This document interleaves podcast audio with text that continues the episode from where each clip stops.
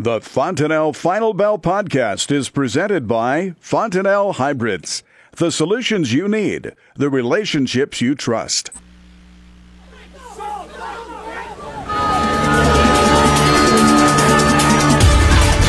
Good afternoon. Welcome to the Fontanelle Final Bell here on the Rural Radio Network. I'm Susan Littlefield. PJ Conradt joins us with Tradas. Let's dive into what we're seeing in this markets today. Obviously, some higher numbers we're seeing in the corn, lower for the soybeans and the wheat. But many folks, I mean, this time of year, we still at least hear, PJ, a little bit of export talk. And with all this trade discussion going on with China, it just seems like China's closed the door.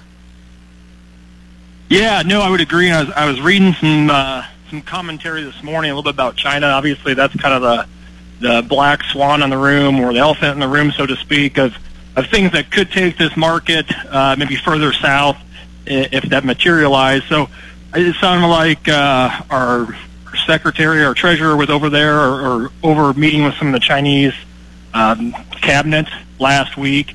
And I guess from what I read on that was they're going to open up some of their stock market things uh, to more outside countries and and maybe nothing pertaining to agriculture, but there were positive talks moving forward there.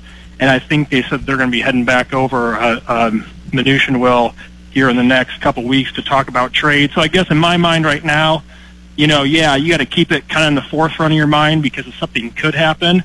Um, that being said, it sounds like we're actually starting to at least have some talks or open-mindedness that hey, we can't let this get a blown out of proportion deal. They need our grain we need them Let's get on the same page with each other and kind of move the move the ball forward and get on more of a level playing field. I don't think what we're trying to do is a bad thing. I just think that we need to sit down and have it discussed and get it done with. So where are we sitting when it comes to the seasonal pace for soybeans? You know, the export market's been kind of obviously very good for corn, maybe a little bit cooler for beans. You know, this morning said we exported uh, 17.3 million bushels. I mean, that was within trade estimate. Um, last week we did 16.4, so a little bit higher than that. You know, if you look at the same week last year at this time, we did 23.8 million in export, and this week was only 17.3. So, I guess the main takeaways from this is if you look at the last four weeks this year versus last year, this year we've exported 69 million bushels of beans in the last four weeks. For those same four weeks last year, we exported 95 million bushels. So that being said, we're obviously behind last year's pace. Um, in order to meet USDA's number of export project, projection, we're going to need to get closer like a, a, a 32% increase from May until August of where we've been, which would be roughly 22.7 million bushels a week. So that being said, last year our bean program kind of export wise came off pretty strong. And so, you know, a year ago for this same time, our exports were very strong. Things were going good. Flip the coin over to this year, our exports haven't been as good. And so you kind of look at that and you think, well, maybe with the Argentina lack of soybean crop, maybe we do pick up, you know, last half of the summer, June, July, August, and exports pick up there. You know, I guess that's something to kind of keep an eye on. It seems kind of negative today, especially with beans taking an eight cent step back. And some of that's just technical selling. You know, we were, we broke the 20 day moving average and some other things going into the end of last week. So we were probably due for a little bit of a sell off. It'd just be nice to see us catch some footing in here in this 10 20 type level. That's going to be a support level there. So if we can catch that, that should stop the bleeding. But you look from a new crop standpoint, 10 13 is the 100 day moving average, and the 200 days sits at $10 even. So realistically, I'd say your downside is probably 25 cents from here down towards that $10 level, which you think would hold if, if you know going into the growing season. Export pace though has remained mostly on the strong side though for corn, hasn't it? Yeah, I mean our exports have been very good on corn. Um, you know, if you look at what we've done the last uh, seven weeks, um, yeah, last seven weeks, corn exports have totaled 426 million bushels which isn't that much stronger than last year. That's about oh, call it 35 million more than last year for the same time frame. But I think the big thing to take away is corns has kind of every week stayed in there and been above expectations. So even right now, I mean, we're on pace to reach our what the USDA is calling for bushel expectations uh, from export standpoint. So I feel pretty comfortable there, saying you know corn corn's in a good spot for a lot of different reasons. Um, we held support today. You know, we've had that sell off, and we've had, you know, probably last week mm, we finished the week down eight or nine, but in the last two weeks we've probably shaved about 10, 12 cents off corn. And so to see exports good today, and to see us find some footing from a chart standpoint, I mean, we haven't even rolled over to really summer growing season weather yet. You know, all the planting, you know, they say we had a, a quite a bit of weather premium in there for planting. I don't know. I mean, we're going to get this stuff planted. You look at the 10-day forecast, outside of some rain here in central Nebraska, things are going to open up after that, and we're going to have a chance to get this crop planted in timely fashion. So I'd say unless you get out to that May 7th, May 14th uh, crop seeding report, and we're behind on those, then the market gets excited again probably, but sitting here today, there's not a lot to talk about there. I still think we got better things to see ahead of us. You know, to think we put the high end on corn already with that low amount of acres probably isn't uh, real accurate, I guess.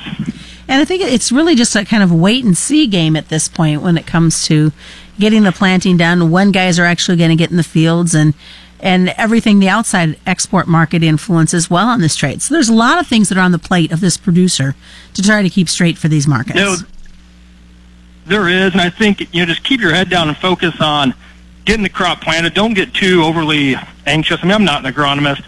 If you think it's the right time to plant, go for it. I, I have no idea, but I guess the big takeaway is is there's going to be more opportunities as time goes on, unless we have some some major trade issues.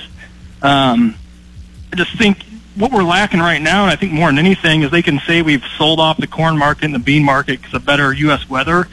I'm going to say it's this lack of fresh news. When we rallied it, we were having new positive news. It seemed like every other day there was something that was at least giving us a little bit of a spark. Around, folks, we've got more of the Fontanelle Final Bell coming up after this. John Winter, Scotia. Jason Stark, Pleasanton, or Dan Leiser, Grand Island.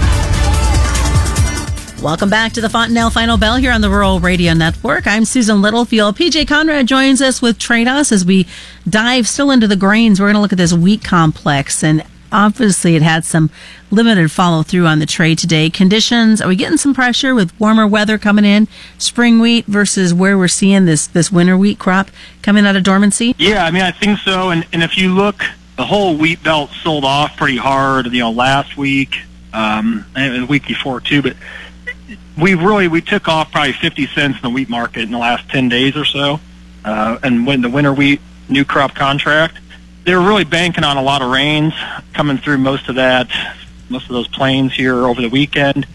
I think they were disappointing from what I read, anyways. I guess you uh, know maybe the viewers out there could tell us, but you know we didn't get maybe as much rain as spottier maybe what we thought. So looking ahead to what that means for the wheat, it, know, I don't know. It, it feels like we've put the got the weather scare. We've killed that crop however many times by now.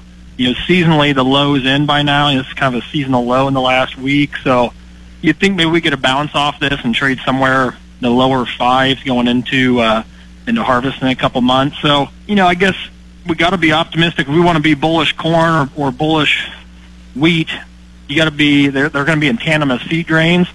So you know, moving forward, if corn keeps working, maybe wheat will follow or vice versa. Kind of the action we saw when corn got to 415, we had wheat going up to the mid fives, and corn kind of followed that along with it. So, you know, hopefully, if you're a wheat producer out there, you've had some obviously volatile markets, but you've had some opportunities to sell some good prices. So hopefully you've gotten something done there and uh, have the opportunity to sit here and drag your feet to see where this market takes you going into harvest. Well, PJ, the dollar, did it go above the 100 day moving average? Because I'd read earlier today that it was right near that area. It did. And actually, uh, we were at 90.77 was the 100 day, and we got to 90.90. So we got above it today. That's probably a little bit of a, a bullish signal for the dollar from a technical standpoint. Um, yeah, there's been a lot of talk about it making some runs back to where maybe we were in late December, which you know would put us back towards about three points higher than where we're at now. Um, that being said, you know, hopefully it doesn't affect uh, exports in the short term um, that'd be the kind of thing to watch. Is that the dollar rallies? Obviously, our grains get more expensive worldwide, thus having to bring our prices down. You'll see the corn and bean market react negatively to that. So, you hope for uh, you know time frame standpoint, if we can hold kind of similar our song and dance, if we can hold some of these support levels in the grains, especially with the dollar working higher, and it's hard to rally grains when there's equipment in the field. I mean, we got a lot of equipment out there. We got a lot of guys doing stuff, so it's just we're making progress towards a good crop. We, we to think we're going to have a major issue crop wise today, you can't really make that comment. But if the last two to three years have been any indication, um, we can talk about how dry it is somewhere or how hot it is. But until the combines roll, it's been uh, about 100% impossible trying to peg that number. I had a pork producer. Let's jump over to the livestock side. Uh, PJ sent me a Snapchat of all things and said, "Hey, can you just make the pork prices do what they did last week?" And obviously, today we saw mostly lower numbers. They'd like to go back to the higher numbers that we had middle of to end of last he, week. He just he, he should be uh, he should tweet at Trump or, or Snapchat the White House and say he wants to make make hogs great again. There we go. Uh, uh, you know, obviously that's that's been a wild ride from the original tariff talk. You know, two months ago, or month and a half ago, we took the markets down so much, and now kind of rallied them back to about where we were.